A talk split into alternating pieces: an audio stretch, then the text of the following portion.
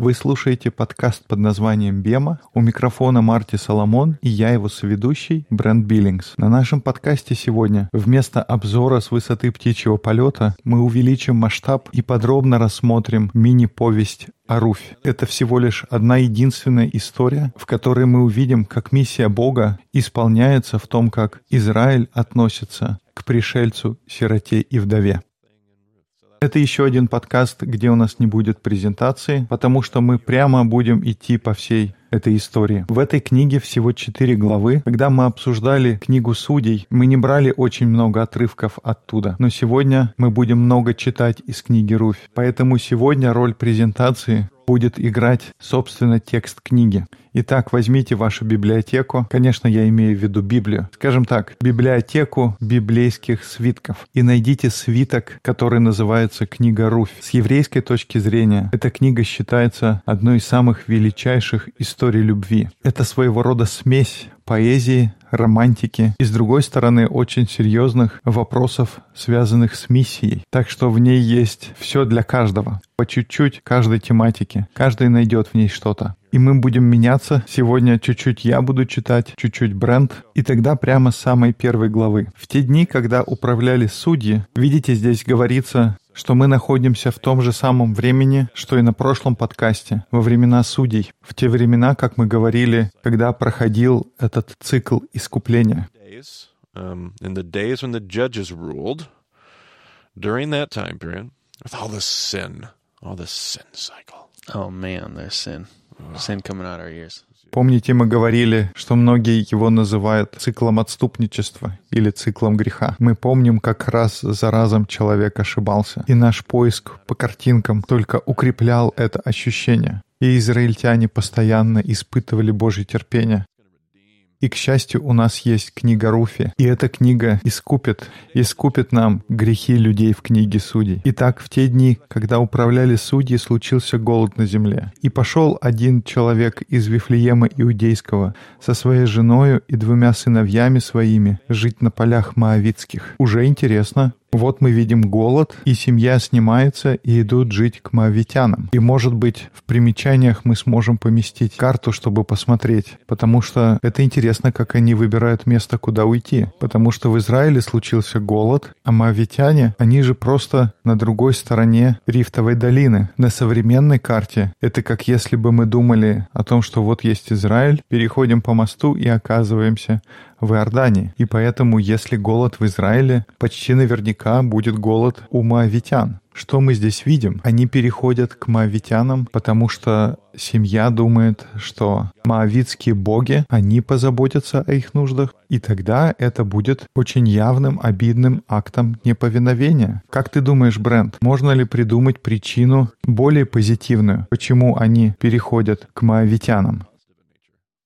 Может, у них есть там какие-то знакомые. Может, они думают, ну а куда нам идти еще? Ну, точно я не должен идти в Египет. Когда мы обсуждали бытие, мы говорили, что когда есть голод, то все идут в Египет. И понятно почему. В Египте течет река Нил, и когда он разливается, он затопляет дельту, и там всегда будет еда. Какой бы ни был страшный голод, в Египте всегда можно найти пропитание. И тогда эта семья не идет в Египет, они идут к моавитянам. Так что, может быть, это какая-то чудовищная ошибка, но, может быть, они полностью послушны. Из того, что мы здесь читаем, сложно сделать однозначный вывод. Выглядит так, что оба варианта возможны. Но и так мы видим, что они отправляются к моавитянам, потому что нет еды. Имя человека того Елемелех, имя жены его Наиминь, а имена двух сынов его — Махлон и Хелион. Они были ефрафяне из Вифлеема Иудейского. И пришли они на поля Моавицкие, и остались там. И умер Елемелех, муж Наимини, и осталась она с двумя сыновьями своими. Они взяли себе жен из моавитянок, имя одной Орфа, а имя другой Руфь, и жили там около десяти лет.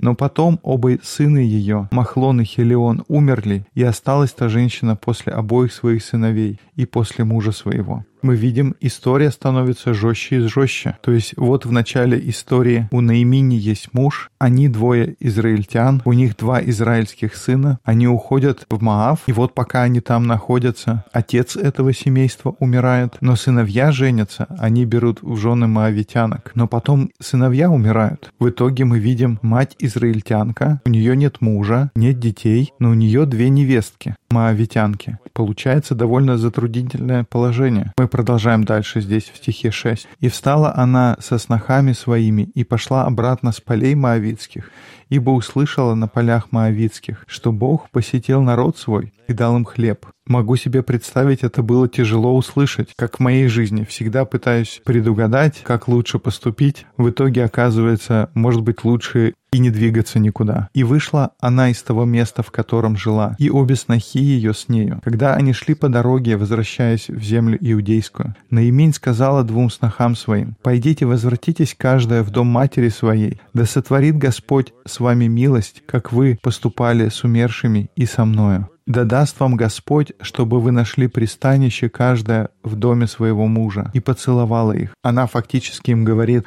слушайте, я возвращаюсь обратно в Израиль. Для вас это не самое лучшее место, потому что, если помните, в Торе если вы знаете, что написано в книге Второзакония, моавитяне, они входят в тот небольшой список народов, которые не должны входить в собрание Господа до десятого поколения. И Наиминь знает это. Она объясняет, слушайте, у вас нет будущего, у вас не будет мужей, которым я вам найду в Израиле. Лучше вернитесь домой. Она здесь просто пытается быть доброй к своим невесткам и донести, что лучше им вернуться домой. Она практически прощается с ними. Она желает, чтобы их жизни сложились. Она им говорит, светлого будущего вам не ждать в Израиле. Вам нужно вернуться. Но они подняли вопль и плакали. И сказали, нет, мы с тобою возвратимся к народу твоему. Наиминь же сказала, «Возвратитесь, дочери мои, зачем вам идти со мной? Разве еще есть у меня сыновья в моем чреве, которые были бы вам мужьями? Возвратитесь, дочери мои, пойдите, ибо я уже стара, чтобы быть замужем. Да если б я и сказала, есть мне еще надежда, и даже если бы я сию же ночь была с мужем и потом родила сыновей, то можно ли вам ждать, пока они выросли бы? Можно ли вам медлить и не выходить замуж? Нет, дочери мои, я весьма сокрушаюсь о вас, ибо рука Господня постигла меня. И мы знаем, что дальше она даже поменяет свое имя. Она скажет, не зовите меня на Еминь, зовите меня Мара. И это говорит, как ты помнишь о чем? Мы сталкивались с этим словом раньше. Это были горькие воды. Так что да, Мара может означать горечь, но также Мара может означать упрямство, верно? Да, такое упорство. Мара — это мятежный сын, которого нужно забить камнями, как говорится в Левите. И опять же трудно сказать, что именно является причиной этих слов. Наоми говорит о горечи на протяжении всей этой истории. И мне очень интересно, какие были предпосылки. Нет однозначного ответа, когда мы читаем книгу Руфь. Ей горько, потому что она сердится на Господа, или она говорит, что это она мятежная дочь, потому что она чувствует вину и стыд. И я могу понять любой из этих вариантов. Я думаю, многие из нас могли бы себя узнать в этих ситуациях. Легко представить ситуацию, когда человек озлоблен на Бога. Он сердится на него за то, что тот позволил умереть ее мужу.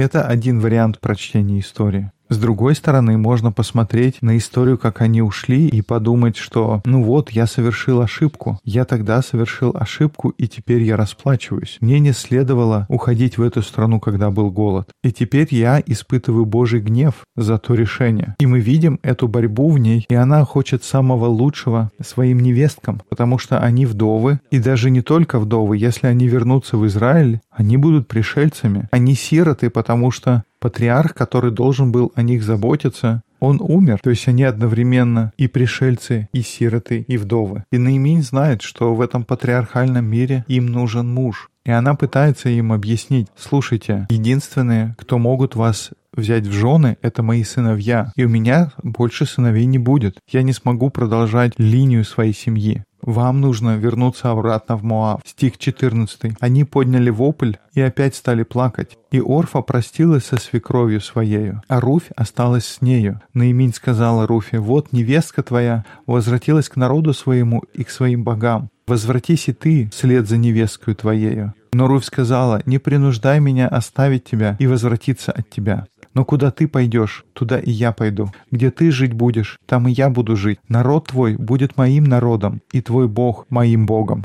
И где ты умрешь, там и я умру, и погребена буду. Пусть то и то сделает мне Господь, и еще больше сделает. Смерть одна разлучит меня с тобою». Наиминь, видя, что она твердо решилась идти с нею, перестала уговаривать ее. И шли обе они, доколе не пришли в Вифлеем. Когда пришли они в Вифлеем, весь город пришел в движение от них, и говорили, «Это Наиминь?» И так Руфь решает отправиться вместе с ней. Очень смелый шаг. Интересно заметить, что Руфь, несмотря на то, что она моавитянка, она полностью вписывается в историю самопожертвования. Представьте себе, она язычница, неверующая, но у нее в сердце есть готовность к самопожертвованию. Она говорит, я буду с тобой, я буду заботиться о тебе. Ты тоже вдова, и я буду заботиться о тебе. Неважно, что будет со мной. И дальше здесь в тексте. Она сказала им, не называйте меня Наиминью, а называйте меня Марою, потому что Вседержитель послал мне великую горесть. Я вышла отсюда с достатком, а возвратил меня Господь с пустыми руками. Зачем называть меня наименью, когда Господь заставил меня страдать, и Вседержитель послал мне несчастье? И возвратилась наиминь, и с нею сноха ее Руфь Моавитянка, пришедшая с полей Моавицких. И пришли они в Вифлеем, в начале жатвы ячменя. И давай ты сразу продолжишь читать вторую главу. У Наемини был родственник по мужу ее, человек весьма знатный, из племени Елемелехова, имя ему Ваос. И сказала Руфь, Моавитянка Наемине, «Пойду я на поле и буду подбирать колосья по следам того, у кого найду благоволение». Интересно здесь заметить, что она слышала о том, как делаются дела, какие порядки заведены у Бога. Выглядит так, что посреди всего греха, того отступничества, этих циклов, которые мы читаем в книге Судей, по-прежнему есть люди, которые сохранили определенную степень подчинения тому, что Бог заповедует им делать в книге Левит. Потому что Бог им заповедовал что? Не собирать на углу поля, оставлять углы полей несобранными. И она знает об этом. И поэтому она говорит, сейчас идет сбор ячменя. И я знаю, что есть люди, которые не собирают все подчистую. Поэтому я пойду и постараюсь собрать немного еды для себя. Я пришелица, сирота и вдова, и я знаю, какие правила действуют в этом месте. Видимо, люди Израиля, у них есть уже какая-то определенная репутация на этот момент. Интересно. И Наиминь сказала ей, «Пойди, дочь моя». Она пошла и пришла и подбирала в поле колосья позади жнецов. И случилось, что та часть поля принадлежала Ваозу, который из племени Елемелехова. И вот Ваос пришел из Вифлеема и сказал жнецам, «Господь с вами». Они сказали ему, «Да благословит тебя Господь». И сказал Ваос слуге своему, приставленному к жнецам, «Чья это молодая женщина?» Да, Ваос появляется и такой, «А это кто там такая? Раньше ее здесь не видел». Слуга, приставленный к жнецам, отвечал и сказал, «Это молодая женщина, моавитянка, пришедшая с наименью с полей моавитских». Она сказала, «Буду я подбирать и собирать между снопами позади жнецов». И пришла, и находится здесь с самого утра до селя. Мало бывает она дома. И сказал Ваос Руфе, «Послушай, дочь моя, не ходи подбирать на другом поле, и не переходи отсюда, но будь здесь с моими служанками. Пусть в глазах твоих будет то поле, где они жнут, и ходи за ними. Вот я приказал слугам моим не трогать тебя. Когда захочешь пить, иди к сосудам и пей, откуда черпают слуги мои». Здесь у нас почти нет сомнений. Ваос положил глаз, а может и даже влюбился в эту девушку. И он понимает, что она моавитянка. Это было первое, что сказал слуга Ваозу. И понятно, что у нее есть весь этот багаж. Но он говорит важную вещь. Больше никуда не ходи. Я позабочусь о тебе. Я позабочусь о том, чтобы у тебя было все, что тебе нужно. Просто оставайся здесь. И даже не бойся сделать перерыв. Я позабочусь о тебе. Так что мы видим в Ваозе человека, который праведен. В Руфе, Моавитянке, мы видим ту, которая праведна. И так мы видим двух главных героев этой истории, у которых есть это сердце Бога, и которые хотят быть частью повествования и идти правильным путем. Очень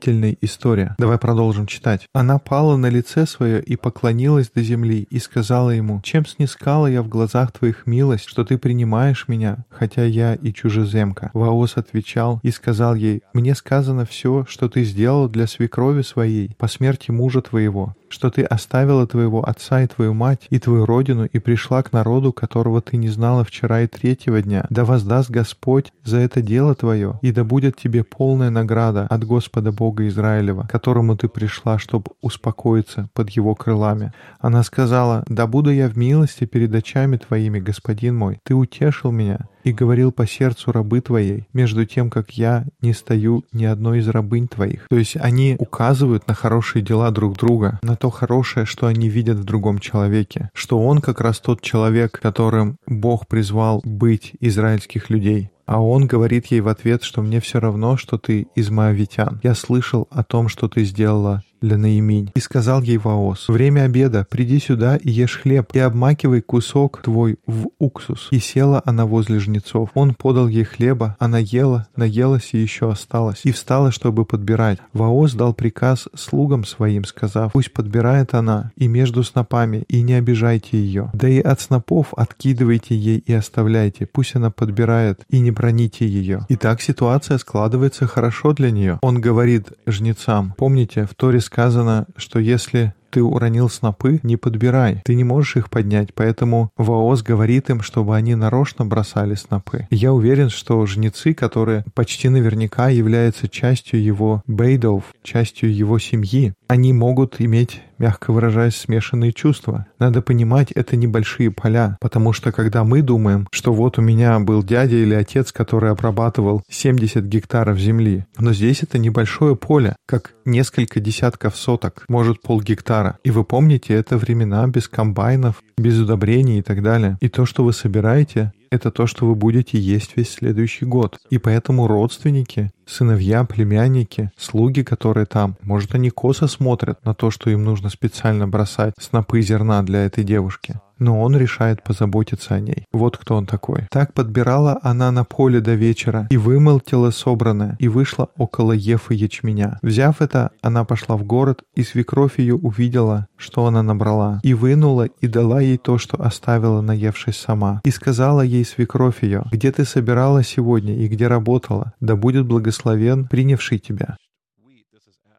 Вот, Руфь воспользовалась этим и она приносит домой много. У меня здесь в примечаниях стоит, что 22 литра — это сколько у нее было, когда она обмолотила зерно. И наимень, слушай, точно кто-то за тобой приглядывает. Так что скажи, кто это? Руфь объявила свекрови своей, у кого она работала, и сказала человеку тому, у которого я сегодня работала, имя Ваос, и сказала наимень снохе своей, благословен он от Господа за то, что не лишил милости своей, ни живых, ни мертвых, и сказала ей наимень, Аминь. Человек этот близок к нам, он из наших родственников. Руфь моя витянка сказала свекрови своей. Он даже сказал мне, будь с моими служанками, доколе не докончат они жатвы моей. И сказала наимень снохе своей Руфе, «Хорошо, дочь моя, что ты будешь ходить со служанками его, и не будут оскорблять тебя на другом поле». Так была она со служанками Ваозовыми, и подбирала, доколе не кончилась жатва ячменя и жатва пшеницы и жила у свекрови своей. И так свекровь здесь видит, что происходит. Она понимает, что запустился какой-то процесс. И она добавляет, что не только Ваос хороший человек, он также один из покровителей. В современном переводе Ваос — один из наших родственников и один из наших покровителей. Если вы помните, когда мы читали книгу Левит, она заканчивается целой главой об искуплении. Эта глава посвящена тому, как вернуть людей в историю после того, как они окажутся за бортом. И Наимень говорит,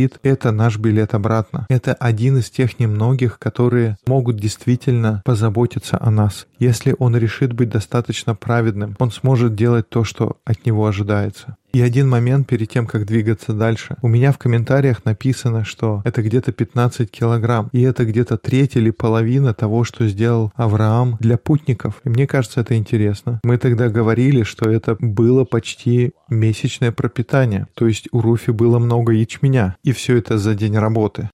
Right, I'm jumping into chapter three here. One day, Naomi, her mother in law, said to her, My daughter, should I not try to find a home for you where you will be well provided for?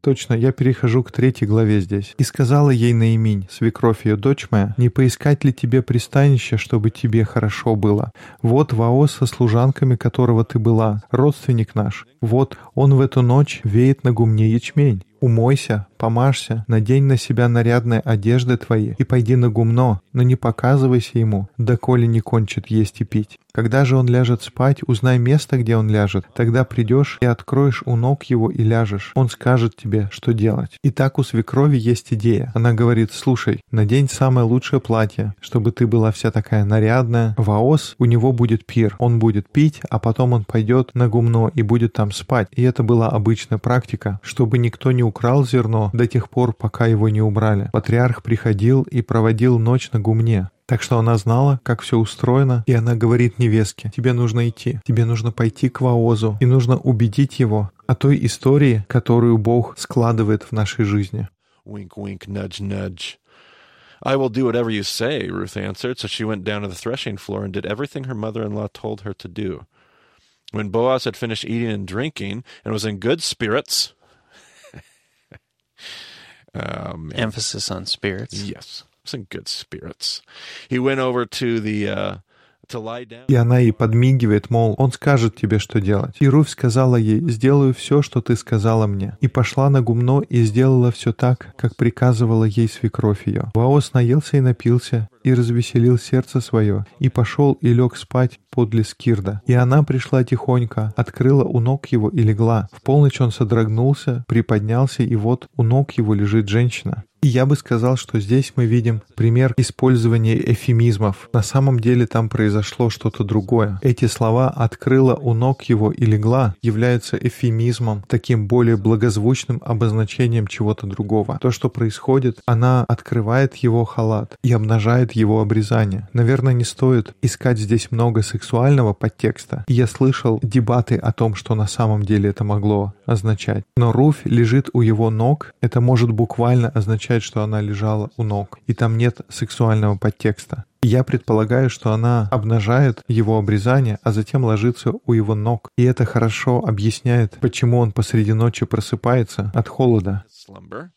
Uh, И тогда он просыпается от сквозняка, и он смотрит вниз и видит женщину, которая лежит у его ног. И кто-то указал на то, что если она обнажила его обрезание, которое является знаком его соглашения с Богом, которое он всегда носит при себе, и он смотрит вниз на женщину, которая лежит у его ног, он как бы смотрит сквозь знак соглашения на Руфь, которая лежит около его ног. И это восточный подход. Если бы это были западные люди, они бы просто разбудили другого и сказали, что им нужно сделать. Но в восточном мире это восточный подход сообщить свою мысль, сказать, что слушай, у тебя есть завет с Богом, и Бог пригласил тебя быть партнером с Ним и позаботиться о пришельце, сироте и вдове, коей я и являюсь. И стих 9 и сказал, кто ты? Она сказала, я Руфь, раба твоя, простри крыло твое на рабу твою, ибо ты родственник. В другом переводе, потому что ты мой покровитель. Простри крыло или возьми рабу под крыло, это здесь говорится о помолвке. Она не просто просит взять его к себе домой. Она не говорит, можно я буду твоей слугой. Она даже не говорит, пускай я буду твоей наложницей. Она говорит, я хочу, чтобы ты женился на мне. Да, я моавитянка, но я хочу, чтобы ты взял меня в жены.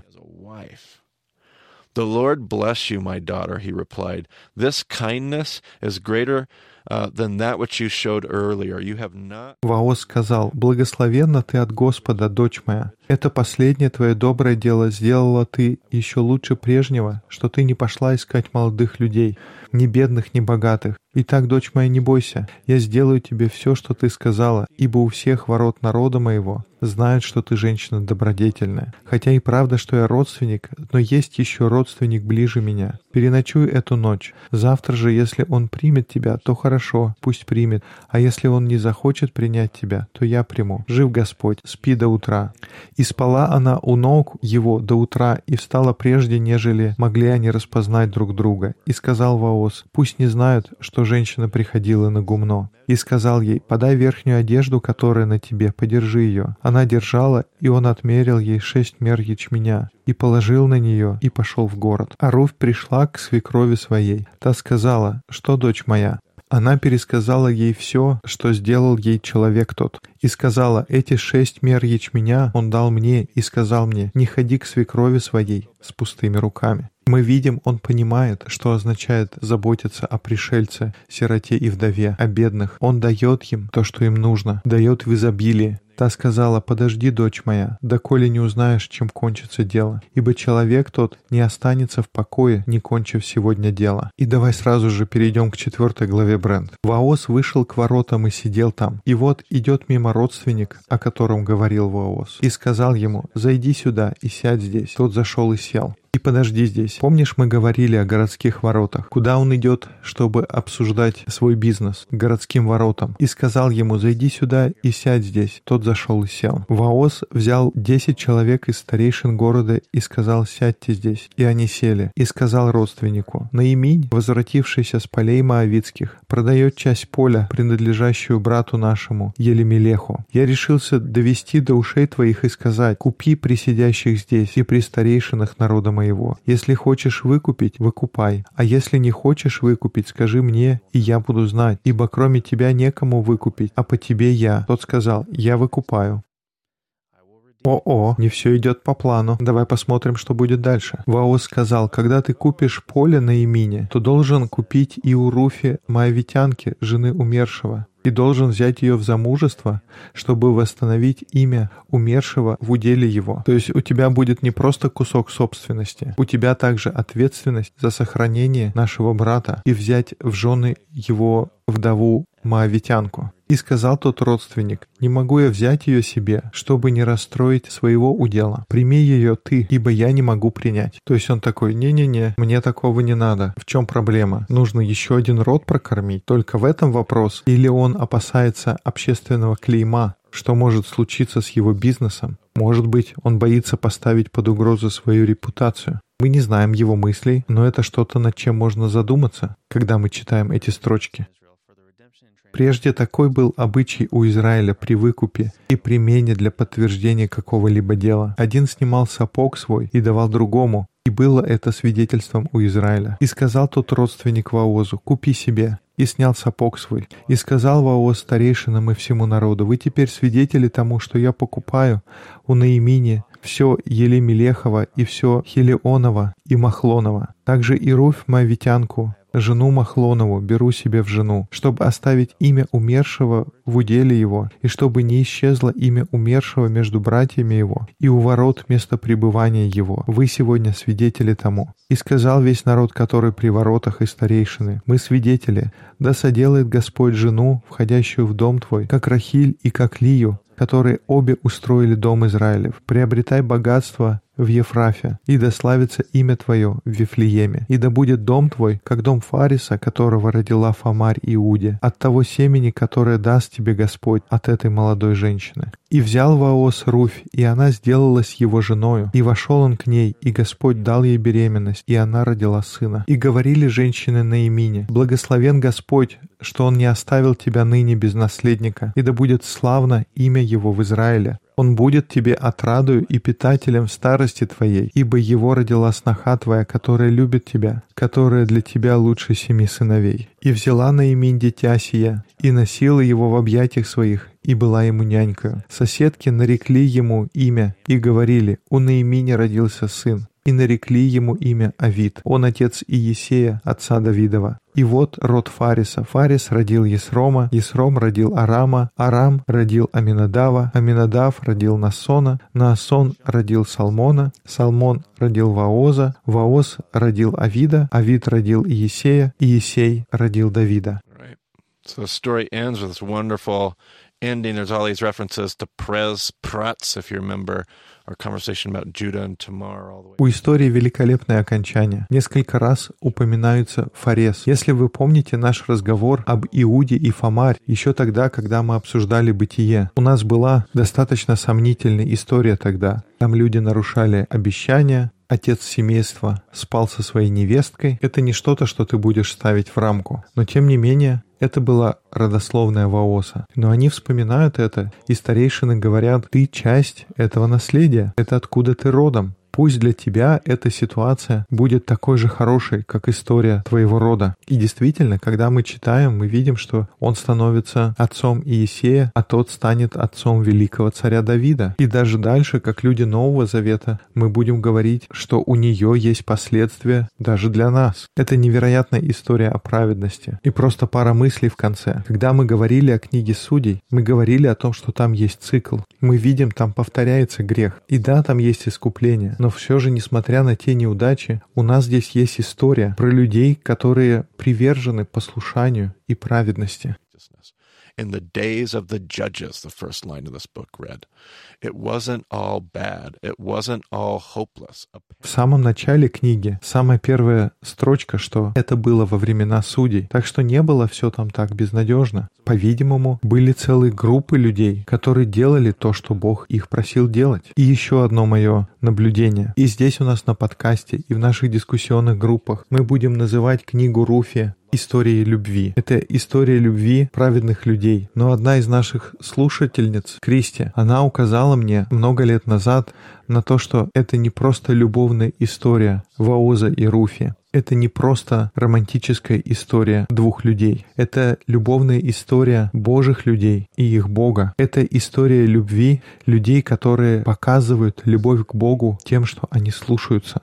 Ведь одна из вещей, которую мы видим на протяжении всех Писаний, даже в Новом Завете говорится, если ты любишь меня, ты будешь слушаться, ты будешь слушаться меня. Это как я пойму, что ты любишь меня. Вы будете слушаться моих заповедей. Иисус потом это скажет несколько раз. И в этой книге мы видим историю не только о Ваозе и Руфе, но о Ваозе и всех израильтянах и их боге. Они говорят, мы знаем, чего ты хочешь, Бог. Мы знаем, о чем ты нас просил. В смысле, на прошлом подкасте мы говорили, что, возможно, они забыли второзаконие. Они забыли, откуда они вышли. Но здесь мы видим, что, по-видимому, не все, потому что, очевидно, где-то были группы людей, которые сказали, мы помним, откуда мы вышли. Мы будем заботиться о пришельце, сироте и вдове. И это Бог, как мы хотим показать тебе, что мы тебя любим, что мы любим тебя, и поэтому мы часть твоей миссии. Это хорошая, убедительная история, которая практически показывает, как выглядит миссия Бога. Вдохновляет, даже если все вокруг тебя катится под откос, ты все равно можешь следовать за Богом и выполнять свою миссию. Carry out his mission. Absolutely. Read every year at Shavuot, the festival of weeks, we say Pentecost. So, there you go. Is that coming up? Вот такой у нас получился подарок к празднику Шавуот, или День Пятидесятницы, как мы его называем. Да, подкаст, скорее всего, к этому моменту выйдет. Podcast, it will have happened already, but that is correct. Ну что ж, расскажите нам, что вы думаете об этой истории. Вы можете связаться с Марти на Твиттер, как Марти Соломон. Меня можно найти как YAIBCB. Заглядывайте к нам на страничку на Фейсбуке. Больше информации о подкасте есть на сайте bemadiscipleship.com. Спасибо, что слушали подкаст под названием «Бема». До скорых встреч в эфире.